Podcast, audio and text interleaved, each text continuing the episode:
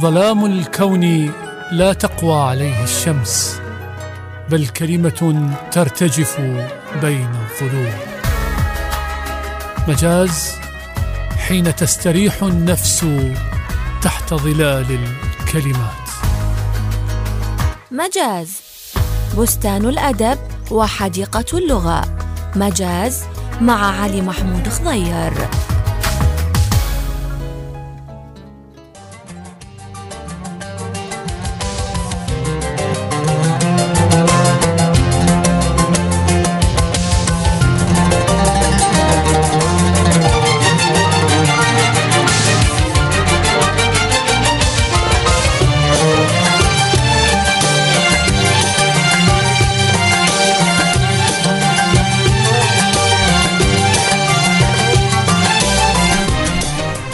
أطيب تحية وأجمل سلام لكم أحبتي المستمعين الكرام أصدقائنا في كل مكان. حلقة جديدة من برنامج مجاز من راديو Time Square.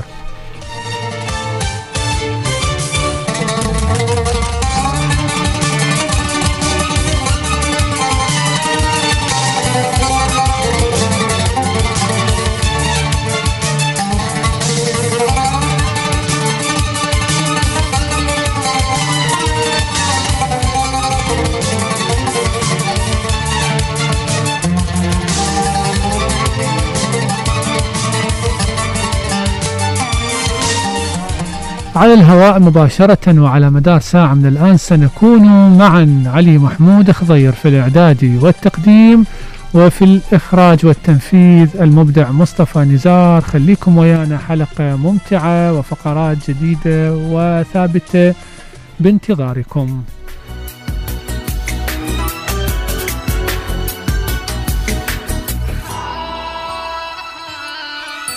منك تنسيني اللي عدى أوام تخليني أحس بقيمة الأيام. تطمني لسنين قدام. بكلمة منك. كل الهلا والتحية لكل أصدقاء مجاز اللي يسمعونا الآن في كل مكان من البيت من الشارع من السيارة اللي راح يسمعونا على اليوتيوب أو على منصات التواصل الاجتماعي أو في تطبيقات الهاتف المحمول. نتمنى تكون بأفضل حال وأوقات سعيدة نتمناها للجميع. حلقتنا اليوم عامرة. راح نتكلم عن آه، الفلسفة الغرام بالفلسفة. راح نتكلم عن الفيلسوف أيضا نيتشه الألماني. اليوم حلقتنا تعطي للفلسفة الحديثة حيز كبير. راح نتكلم عن عبد الحليم حافظ وأيضا عن المثقف الفلسطيني المعروف إدوارد سعيد وشريط الكتب وباقي فقراتنا المعهودة. خليكم ويانا. يا أهل العشاق يا أهل العشاق.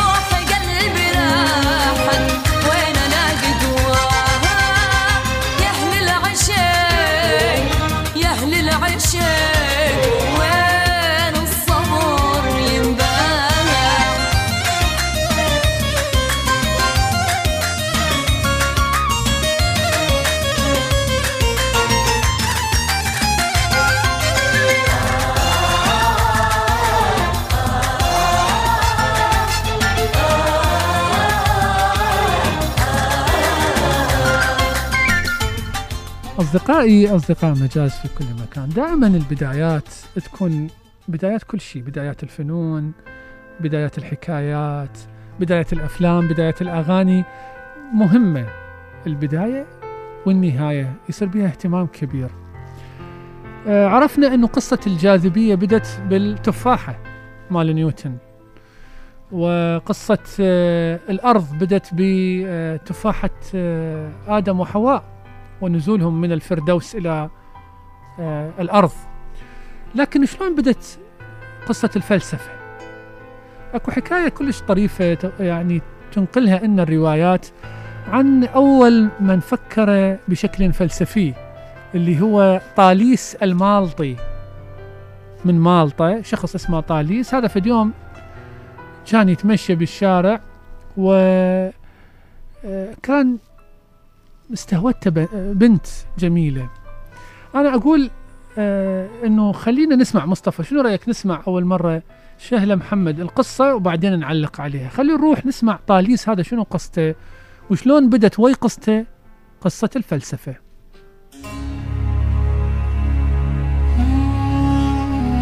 كانت تنظر إليه وهو يسير في طريقه لا يلتفت إلى أحد. لم يكن يسير كما يفعل معظم الناس ممن يعرفون هدفهم ويتأكدون من مواضع أقدامهم. فقد كان رافعا رأسه إلى السماء ومشغولا بتأمل النجوم وما هي إلا لحظات حتى وجد نفسه وقد وقع في حفرة لم ينتبه إليها. هذا المشهد الغريب استهوى المرأة التي تتابع طاليس المالطي الذي اشتهر في بلاد الإغريق قبل أكثر من 2500 عام بتنبؤه بحدوث كسوف للشمس. يكتب برتراند رسل إن حكاية طاليس المالطي لا يستحق من خلالها لقب أول فيلسوف وإنما أيضا لقب أول الأساتذة شاردي الذهن وتقول الحكاية أن المرأة عندما رأت الشيخ المهيب يقع في الحفرة أطلقت ضحكة عالية وهي تقول له أن لك أن تعلم كل شيء عن السماء يا طاليس وأنت لا تستطيع أن ترى ما تحت قدميك؟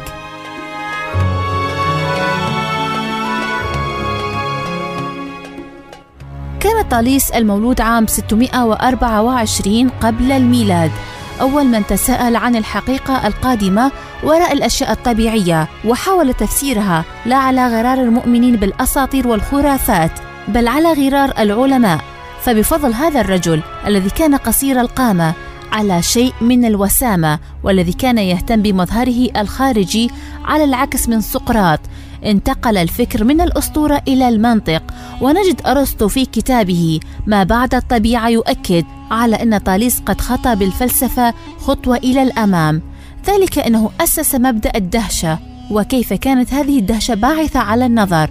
ولهذا نجد أن أول الأشياء التي أثارت الدهشة عند طاليس هي حركة القمر والشمس والنجوم ثم نشأة العالم.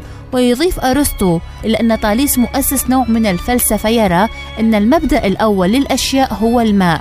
ويقال أن هذه الفكرة استمدها طاليس من البابليين. إذ تحكي إحدى الأساطير البابلية أن كل شيء كان بحرا وقد وضع الإله ماردوخ حصيرا من القصب فوق سطح الماء فتراكم عليه الطين. لكن طاليس استغنى عن الآلهة واستبدلها بعمليات طبيعية.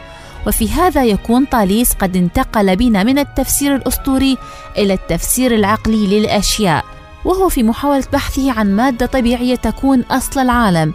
كان يسعى إلى تبسيط ظواهر العالم وتوحيدها والأهم أنه كان يسعى إلى المعرفة عوضا عن الاستعانة في تفسيره بكثير من الآلهة.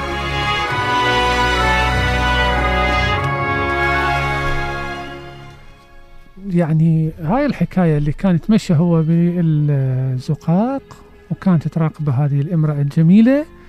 فمنشغل هو في منظر بالسماء يتأمل النجوم يتأمل الكواكب ووقع وقع في حفرة. فهذه البنية ضحكت قالت له "أنت شلون تريد تعرف السماء وأنت القاع ما منتبه لها ما تعرفها؟ حقيقة شنو تعني هاي الضحكة؟ ضحكة المرأة التي يقال أن قصة الفلسفة بدأت فيها. يعني سواء كان بم- بمحض المصادفة أنه هذا طاليس نفسه يشوف نفسه موضع سخرية. نفهم نفهم من هاي الحكاية الطريفة أنه التفلسف أخواني يخالف المألوف في الحياة. المألوف في الحياة أنه الرجال يمشي ويباوع على دربه.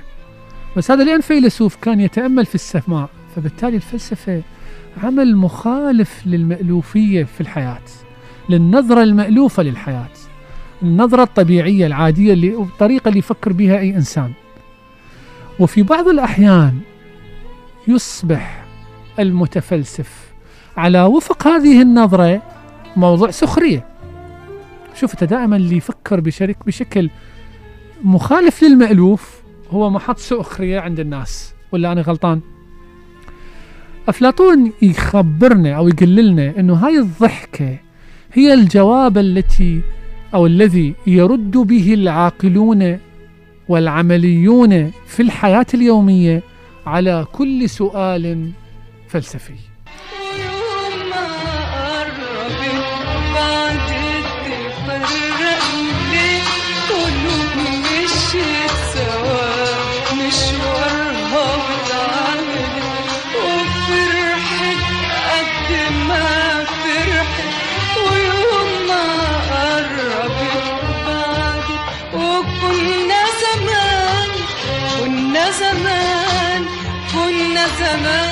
أعز أصحاب أعز أصحاب وعشنا عمرنا أعز أصحاب أعز أصحاب وعشنا عمرنا زمان غريب يا زمان يا زمان ملكش أمان.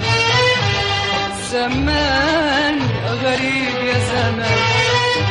يا زمان ملكش أمان. تفرق ليه قلوب مشيت سوا. مشوارها واتعمل وفرحت قد ما فرحت.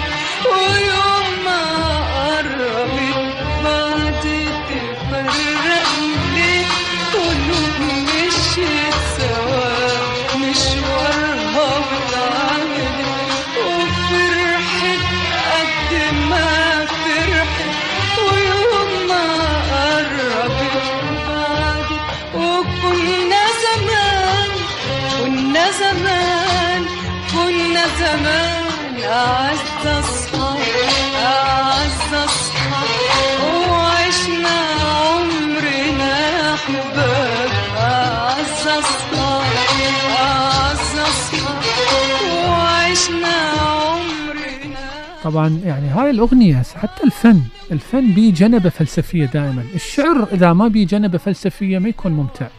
يعني هسه هاي الكلمات مالت الأغنية لفايز أحمد ألحان آه، محمد سلطان وأعتقد كلمات من هذه الكلمات مصطفى. غريب يا زمان تفرق لي قلوب. مشيت سوا مشوارها وتعهدت وفرحت قد ما فرحت ويوم ما قربت بعدت. لحظة هاي الجملة عندما اقتربت تباعدت. هذه نظرة فلسفية للأشياء. هذا السؤال. سؤال فلسفي. مصطفى يقول عمر بطيشة. إحنا هواينا نذكر عمر بطيشة لأنه شاعر مختلف تماما جدا. آه هو وطاهر أبو فاشة اللي كتب لي أم كلثوم حانت الأقدار. شعراء ربما ما نالوا آه، قيمة إعلامية كثيرا لكنه أغانيهم تشتغل تحكي عنهم. Yeah.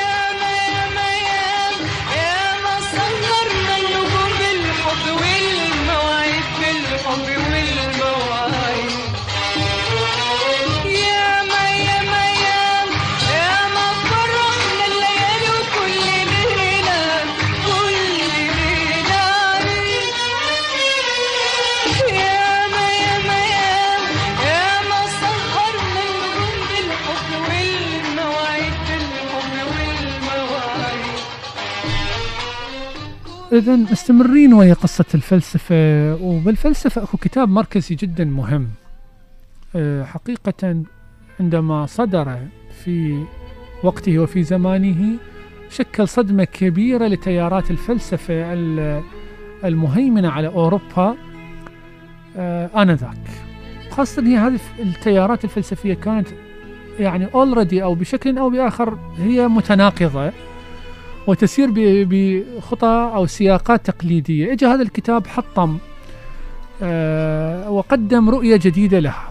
والإطار اللي اشتغل به هذا الكتاب كان إطار يجمع بين الأدب والفلسفة أو مثلا يفلسف الأدب أو يقدم الفلسفة بإطار أدبي. وهنا نقصد بكتاب هكذا تكلم زرادشت للفيلسوف الألماني الراسخ والقوي فريدريك نيتشه.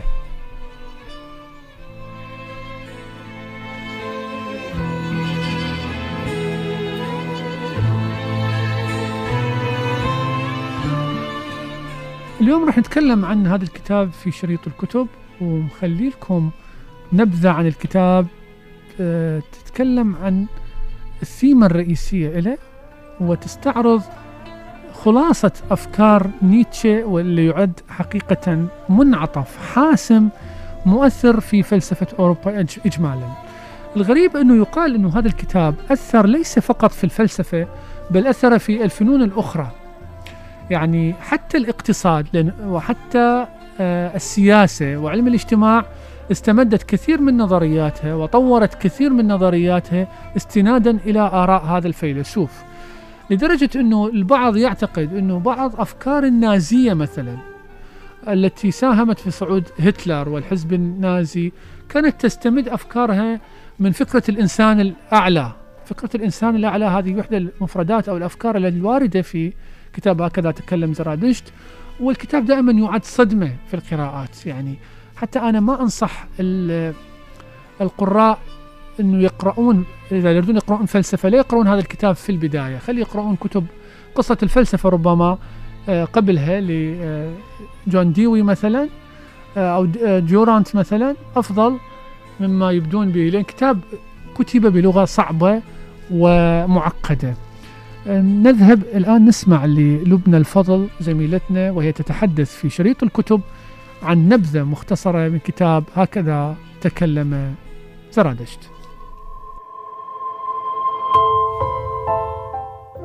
يعتقد ألبير كامو أنه باستثناء كارل ماركس لا يوجد نظير لمغامرة نيتشه في تاريخ العقل ذلك لأن فيلسوف المطرقة وضع الإنسان وحيدا أمام مصيره. فكانت أفكاره بمثابة زلزال يستهدف آفة الكسل والخوف. يمكننا عد هذا الكتاب خلاصة أفكار نيتشه والمنعطف الأشد تأثيرا في فلسفة أوروبا إجمالا. فهو العمل الذي صدم التيارات الفلسفية المتناقضة للقارة العجوز وحفر في أرضها نهره الهدار. لا تقتصر أهمية الكتاب على أفكاره التي لا تزال تتداول وتؤثر إلى اليوم بل لأن أصداء ذلك التأثير تجاوزت الفلسفة إلى مدارات أعم وأشمل لم تقتصر على السياسة والاقتصاد والفنون لدرجة أن البعض حمله مسؤولية وقائع الحرب والسلام في العالم من بعد إصداره. نيتشه الذي أراد أن يصير كائنا نادرا فاعتزل الجميع باحثا عن سبل جديدة لخلاص البشرية. طرح في هذه الرواية الفلسفية أفكاره التي ناقشت الفضائل وركزت على فكرة الإنسان الأعلى عبر برنامج تربوي يقود لهذا الهدف. فرسمت في لغة متوترة غامضة تجمع بين الفلسفة والأدب تأثيرا حاسما على كل قارئ يطلع عليه. حتى عدته الأوساط النقدية أحد أكثر الكتب تأثيرا في التاريخ. ويبدو أن نيتشه نفسه كان مدركا لقيمة كتابه فكتب يصف إن هذا الكتاب درة وحيدة يعجز عن الإتيان بمثله الشعراء ولا شيء يساويه في سحر ألفاظه وعمق أفكاره. ولو جمعنا كل ما شاهده العالم من خير وروح في أعاظم الرجال لما استطاعوا جميعهم أن يأتوا بحديث واحد من أحاديث زرادشت.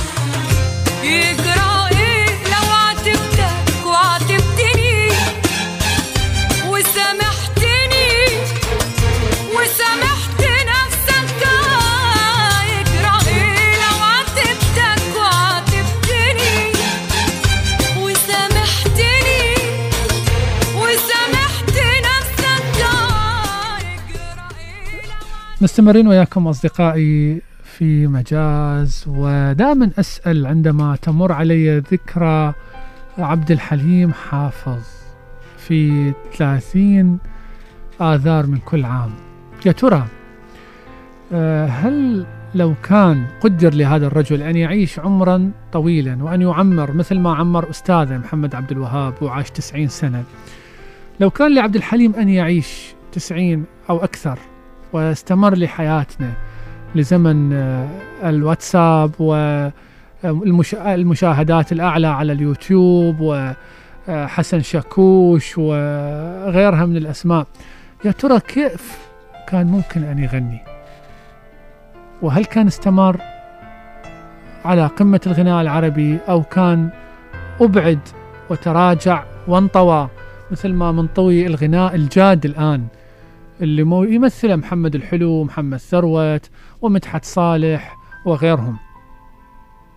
هل يا ترى المأساة والمرض اللي كان يعاني منه عبد الحليم حافظ واللي أخذه شاب أو مبكر كان بالعكس هو طوق النجاة لعبد الحليم اللي حوله إلى أسطورة؟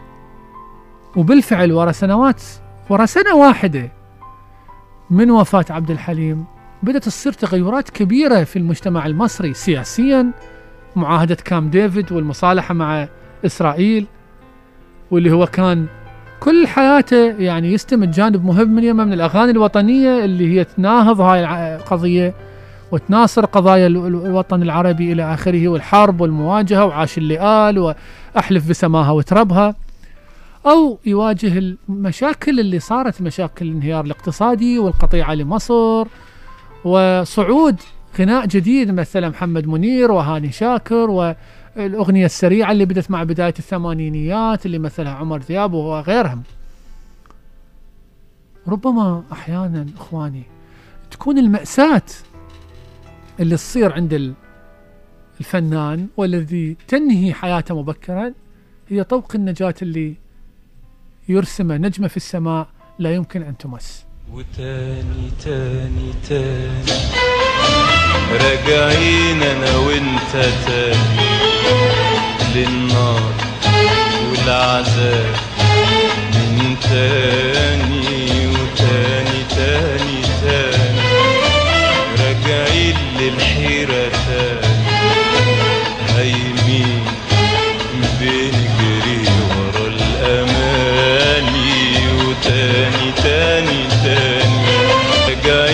أنا وأنت تاني للنار والعذاب. من تاني وتاني تاني تاني. راجعين للحيرة تاني. هايمين بنجري ورا الأماني. وتاني تاني تاني. راجعين أنا وأنت إذا تغير الزمان تغير قانون الحياة. ليس دائما في صالح ال- ال- الفن صاحب الفنان. بالتالي هو يعني واحد مثل عبد الحليم فائز أحمد وردة نجاة الصغيرة محمد عبد الوهاب محمد فوزي. هو يعني الفن مالتهم رسم ووضعت نقاط على حروفه كان مصمم ومهندس إلى الوضع ذاك. كانت الحياة بيها قيمة لهذه المبادئ. الحب إلى شكل آخر العلاقات الاجتماعية لها شكل آخر. أكو قيمة للإحساس عالي قيمة للصدق للذوبان في الحبيب والمعشوق للتضحية. حتى معنى التضحية اختلف الآن. آه صار ال- ال- ال- اللي يضحي ينتظر مكافأة ينتظر مجد ينتظر آه مك يعني مكافأة مادية. بينما هناك كانت التضحية للوطن آه، هي واجب طبيعي هي برهان على آه، الوجود في الوطن.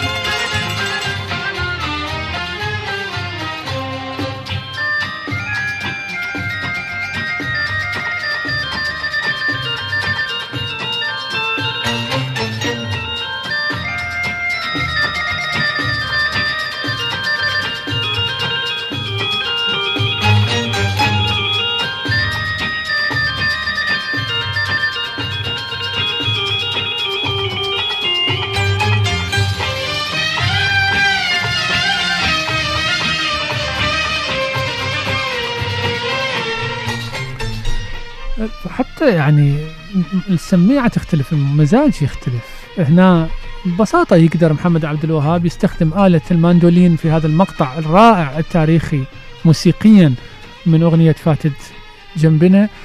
وتشوف ردة فعل الجمهور الجالس في القاعة عندما نهض العازف ومسك الماندولين وقوفا وطى هذا السولو مالته. هذه مو مو ردة فعل ناس اعتياديين ناس آه، متعودين على هذه النقلات الموسيقية وعلى هذا التطور في الثقافي تلقي الموسيقى الحديثة الجديدة المغايرة يحتاج إلى أرضية خصبة من المتلقي أرضية آه، تقرأ. نسمع هنا شوف هذا الدخول.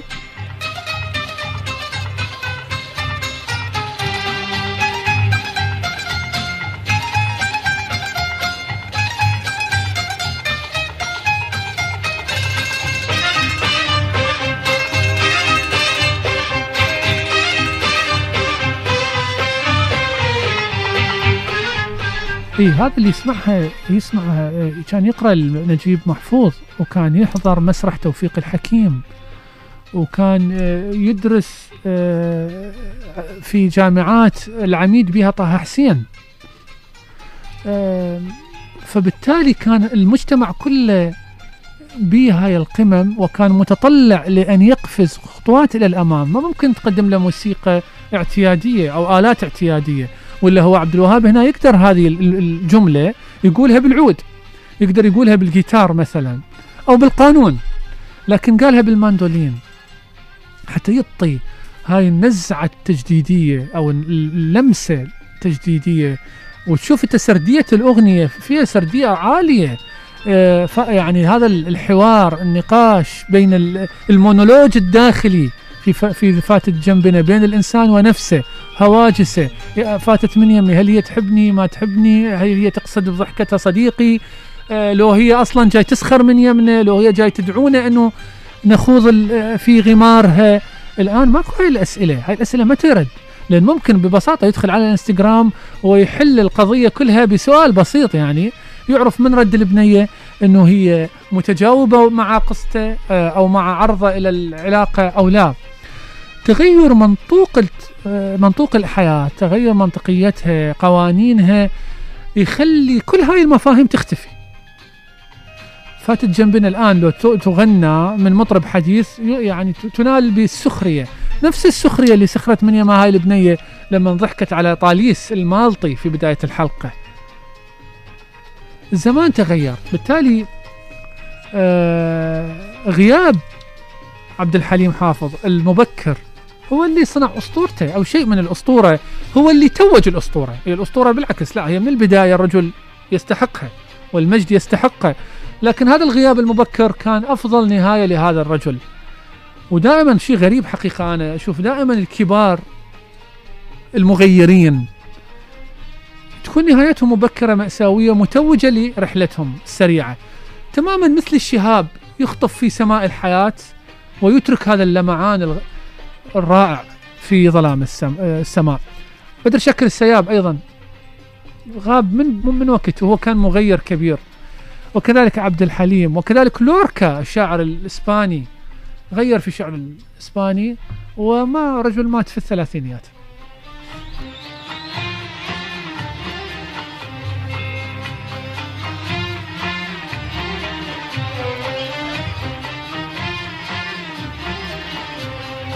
روح أنا روح. روحت أنا أنا روح روحت أنا روح. روحت أنا أنا روح. روحت مش عارف مالي مش عارف مالي. معرفش إيه اللي جرالي إيه اللي جرالي روحت مش عارف مالي مش عارف مالي معرفش إيه اللي جرالي إيه اللي جرالي. فرحان عايز أضحك مهموم عايز أبكي. فرحان عايز مهموم عايز أبكي فرحان عايز أضحك. مهموم عايز أبكي. لا دموعي طايلها لا دموعي طايلها طايلها. ولا لاقي حد أشكي. فلسفة ال- الأغنية فلسفة الزمان مالتها. أه تشوف أنت هذه الأغنية هذا المقطع تحديدا وكل المقاطع تشبهها الأغاني اللي تشبهها يشتغل على على روح ال- الحكاية روح القصة. مشهد أه متكامل يطلق العنان للخيال خيال المتلقي بأن يرسمه سواء يضع نفسه هو بالحكاية أو يخلي شخوص آخرين بيها يختار الزمان والمكان واللوكيشنات والكاميرا والإضاءة وينطلق بفكرة. الروح إذن العمل على آه، الروح على الإحساس. وهي هاي النقطة اللي تميز بها عبد الحليم. ترى عبد الحليم ما كان صوته خارق. أنا أسم يعني آراء نقدية كانت تقول أنه لا يستطيع تأدية المقامات اللي تتكون من ثلاثة أرباع التون. مصطفى يمكن يعني أكثر خبرة مني. ما يقدر ما يقدر يؤدي مقامات الثلاث أرباع. آه، آه، فبالتالي كان يعوض عن هذا النقص بالإحساس. آه، وبمدرسة التعبير. عبد الحليم صدقه من يغني وهاي القوة الأساسية به دائما الصدقه بينما الآن هسه في غنائنا الحديث المنطق هو منطق الغريزة. يعني أغنية تصمم لكي يعني تشتغل وتخاطب غريزة الإنسان وهنا لا أقصد فقط الغريزة الجسدية حتى باقي الحواس غريزة البصر. شوف ال- ال- المشاهد تطلع لك بالفيديو كليب. غريزة الصوت هذه الإيقاعات الصاخبة الحادة ال- التي يعني يعني تحاكي صخب الحياة وسرعتها وقسوتها وعنفوانها العالي. وما فيها يعني يعني حتى إحساس ماكو. ماكو أي مجال للإحساس. لاحظوا أي أغنية هسه تسمعوها حديثة؟ شوفوا المنطق اللي بيها. ويفترض هو منطق يتحدث مع حبيب. ابدا لا وكأنه عدو. تكون حبيبتي. من تكون حبيبتي؟ حبيبتي أنا. من تكون حبيبتي. من تكون حبيبتي؟ يفكروا يتساءلون يتهمسون.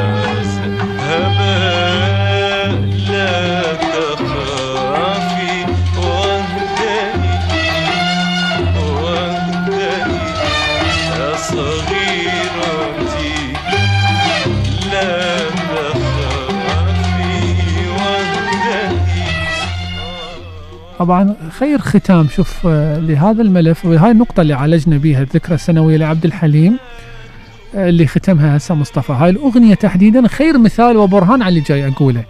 هاي الأغنية آه، حبيبتي من تكون. عبد الحليم سجلها بشكل أولي وما كملوها يعني راح للندن وصار يعني توفي. بال 81 أبو الشركة يلقى الشريط. فبال 81 ورا إيش قد؟ يعني آه، تقريبا أربع إلى خمس سنوات بعد رحيله. فيدز على عبد يدز على بليغ يقول له يابا هذه الأغنية اللي لقيناها قال له اي هاي ما لحقنا ما أعرف إيش. يبدون يسمعوها. بليغ حمدي كان مخلي مقدمة طويلة جدا لهذه الأغنية مقدمه بس هي طويلة جدا بيا قانون بيا نظام بيا فكر بيا مزاج. فكر 82 ورا أربع سنوات خمسة من رحيل. عبد الحليم حافظ شافه وقال له هاي ما, يتحملها هسه المستمع. تخيلوا فكيف هسه ورا 44 سنة؟ ورا خمس سنوات قعد بليغ سوى مقدمة موسيقية جديدة اختزل كثيرا من المقدمة من تكون الأصلية. فهذه أكبر برهان على أنه تبدل الوقت آه، آه، يل- يلزم تبدل الفن أو الغناء. هسه أنا أسأل في نهاية ال- الفقرة هل على الفن أن يكون محاكيا للمزاج الاجتماعي أم يفترض أن يكون به قائدا للمزاج الاجتماعي؟ أعتقد إنه هاي النقطة هي اللي خلت ال- ال- الذوق السمعي والفني ينحدر. إنه بدأ أبو ش... أبو المنتج والملحن والمطرب يقول الناس شنو تريد؟ مو أنا شرد أقدم للناس. مستمرين وياكم فاصل ونعود في مجاز خليكم ويانا. والاقيك مشغول وشاغلني بيك وعينيا تيجي في عينيك وكلامهم يبقى عليك وانت تداري ورايك واصحى من وابعت روحي تصحيك قوم ياللي شاغلني.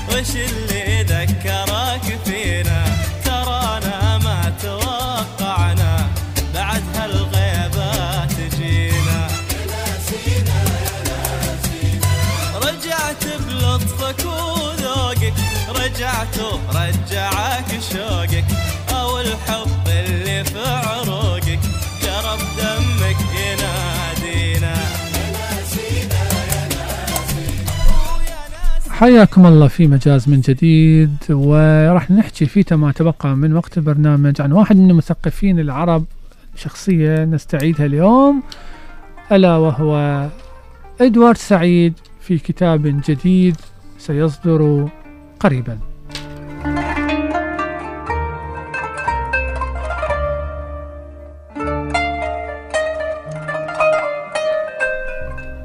حياكم الله. إدوارد سعيد أصدقائي واحد من المفكرين العرب الذين تركوا تأثيرا راسخا في الربع الأخير من القرن العشرين المنصرم. الرجل كانت عنده خاصة في كتابه صور المثقف آه، مقاربات غاية في الدقة إلى صورة المثقف بشكل عام يعني ليس فقط في آه، الوطن العربي بل في كل أصقاع العالم حقيقة ممكن أن آه، نعتقد أو ممكن أن نقول بأنه طروحاته في هذا الكتاب كانت تمثل لسان حال المثقف في العالم الحديث. وحقيقة آه، إدوارد سعيد كان يتخذ من الأنطولوجيا مشكلة الأنطولوجيا العربية والفلسطينية آه، يعني حالة مركزية في كتاباته وفي طروحاته. كان يتأمل الآخر. يعني هسه مشكلة فلسطين ومشكلة العرب في صراعها الأزلي تحتاج حقيقة إلى معرفة الآخر وتأمل الآخر. ليس بالطريقة العدائية بل بطريقة تأملية التي تستثمر بنجاح آه قول الحقيقة ووضع ال- ال- المقابل موضع تساؤلات أخلاقية مبدئية. آه وصفها النقاد بأنها كانت راديكالية في تلك الفترة. إحنا هنا من ضمن يعني حصريات مجاز آه، هناك كتاب سيصدر وليس صادر هناك كتاب سيصدر في الفترة القادمة ربما بعد شهر يناقش آه، إدوارد سعيد بعنوان المثقف الراديكالي. راح نتحدث لكم اليوم نبذة خاصة من مقدمة هذا الكتاب خصنا بها المؤلف دكتور رسول محمد. نشكر على ذلك. ونسمع زميلتنا العزيزة جمانة عبد الساتر تتحدث لنا عن هذا الكتاب فخليكم ويانا راجعين في مجاز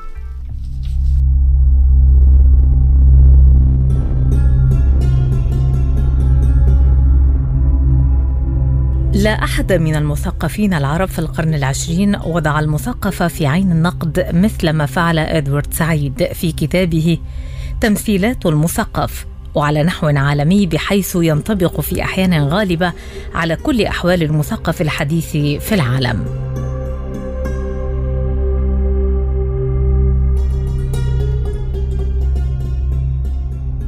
عاش سعيد عمره مثقفا راديكاليا يرفض الظلم ومنه ما وقع على أنطولوجيته الفلسطينية.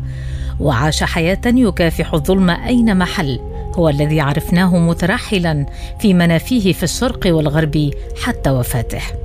لكن سعيدا ما ترك حياته في هباء منثور إذ كتب باكرا من عمره وبقي يواصل الكتابة الضدية حتى النفس الأخير. الكتابة الضدية على نحو جذري وهي من سمات المثقف الراديكالي من دون احتفاء ساذج. بالكتابة ليس لأجل ذاتها إنما من أجل قضية الإنسان مسلوب الوطن لكن سعيدا لم يكن يوما مسلوب الإرادة. وهذه سمة ثانية من سمات المثقف الراديكالي اليساري مقارنة بالراديكاليين اليمنيين المحافظين كما نفهم صعودهم أواخر القرن العشرين. وهكذا لم يفهم سعيد المنفى كبؤرة مكانية تحميه من سهام الغير وهو الذي اخترق أنطولوجية الغير منذ البداية عندما جعل من الآخر موضع تأمل بل جعله موضع كل تأملاته في كل ما كتب مدفوعا برؤية راديكالية غير عدائية. فبدلا من العداء الفارغ للآخر استثمر سعيد هذه الموضوعه استثمارا ناجحا لقول الحقيقة. وهذه سمات أخرى من سمات المثقف الراديكالي.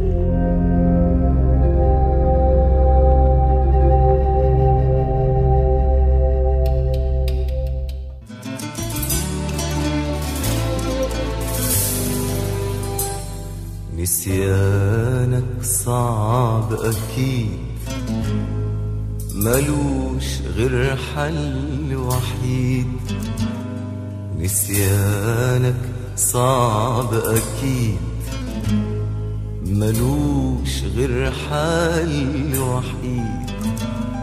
أبدأ من تاني حياتي وأصادف حب جديد. نسيانك صعب أكيد. ملوش غير حل وحيد.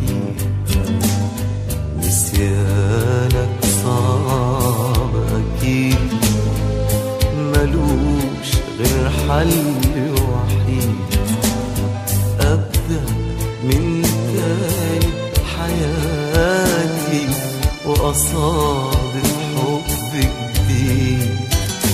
ولو إن الحب التاني مش حيرجع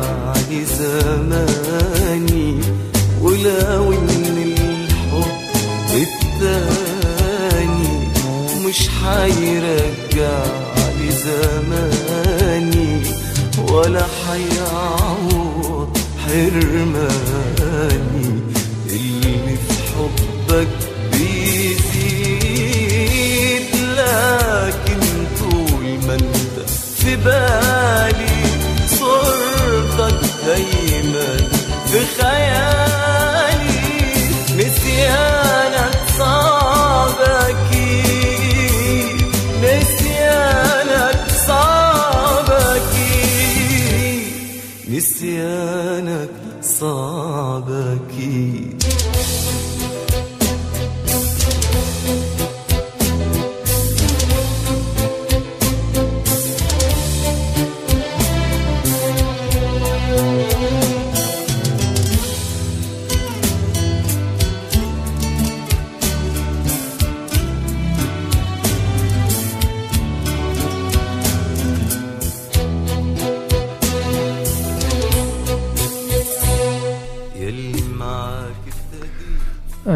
شاكر آه، صورة من صور الرومانسية ال- والعاطفة المتدفقة العجيبة.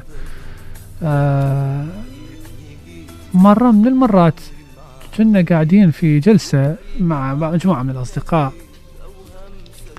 فكانوا يتحدثون بموضوع آه، سؤال لطيف جدا إنه هو ما هو مفهومك عن الحب؟ يعني كيف تفهم الحب؟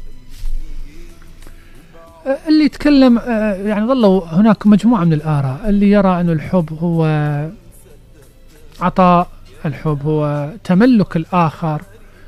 الحب أنا أحصل على حبيبتي يعني وتكون زوجة في بيتي وأنه أهرب فيها من الزمن وهذه. الحب آه، هناك اللي قال الحب كذبة ووهم جميل إحنا صدقناه ووسيله لكي نصل بها إلى مرادات معينة.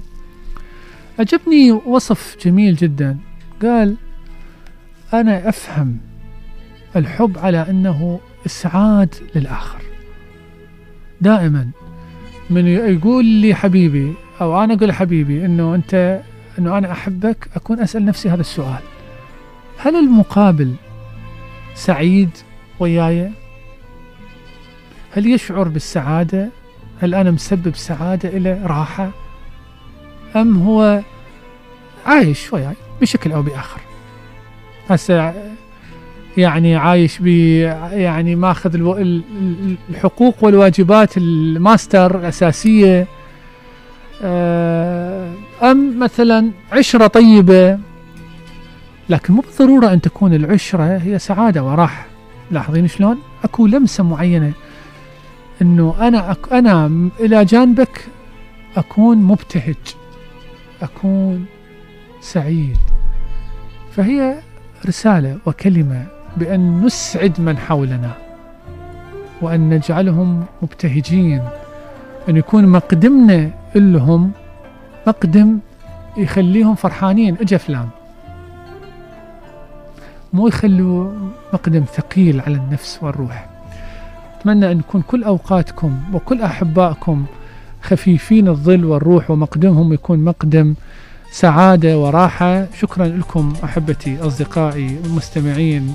مستمعين برنامج مجاز في كل مكان وزمان. تقبلوا تحياتي في نهاية الحلقة. أتمنى أن تكون حلقة ممتعة. جلسة هي أيضا آه كان في الإعداد والتقديم وياكم أخوكم علي محمود خضير وفي الإخراج والتنفيذ المبدع المتألق مصطفى نزار حتى نلتقي إن شاء الله. نتمنى لكم أطيب الأوقات مع باقي برامج الإذاعة.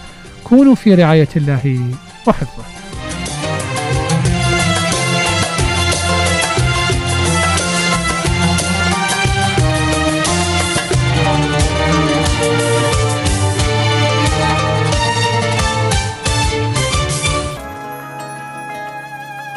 ظلام الكون لا تقوى عليه الشمس بل كلمة ترتجف بين الظلوم مجاز حين تستريح النفس تحت ظلال الكلمات.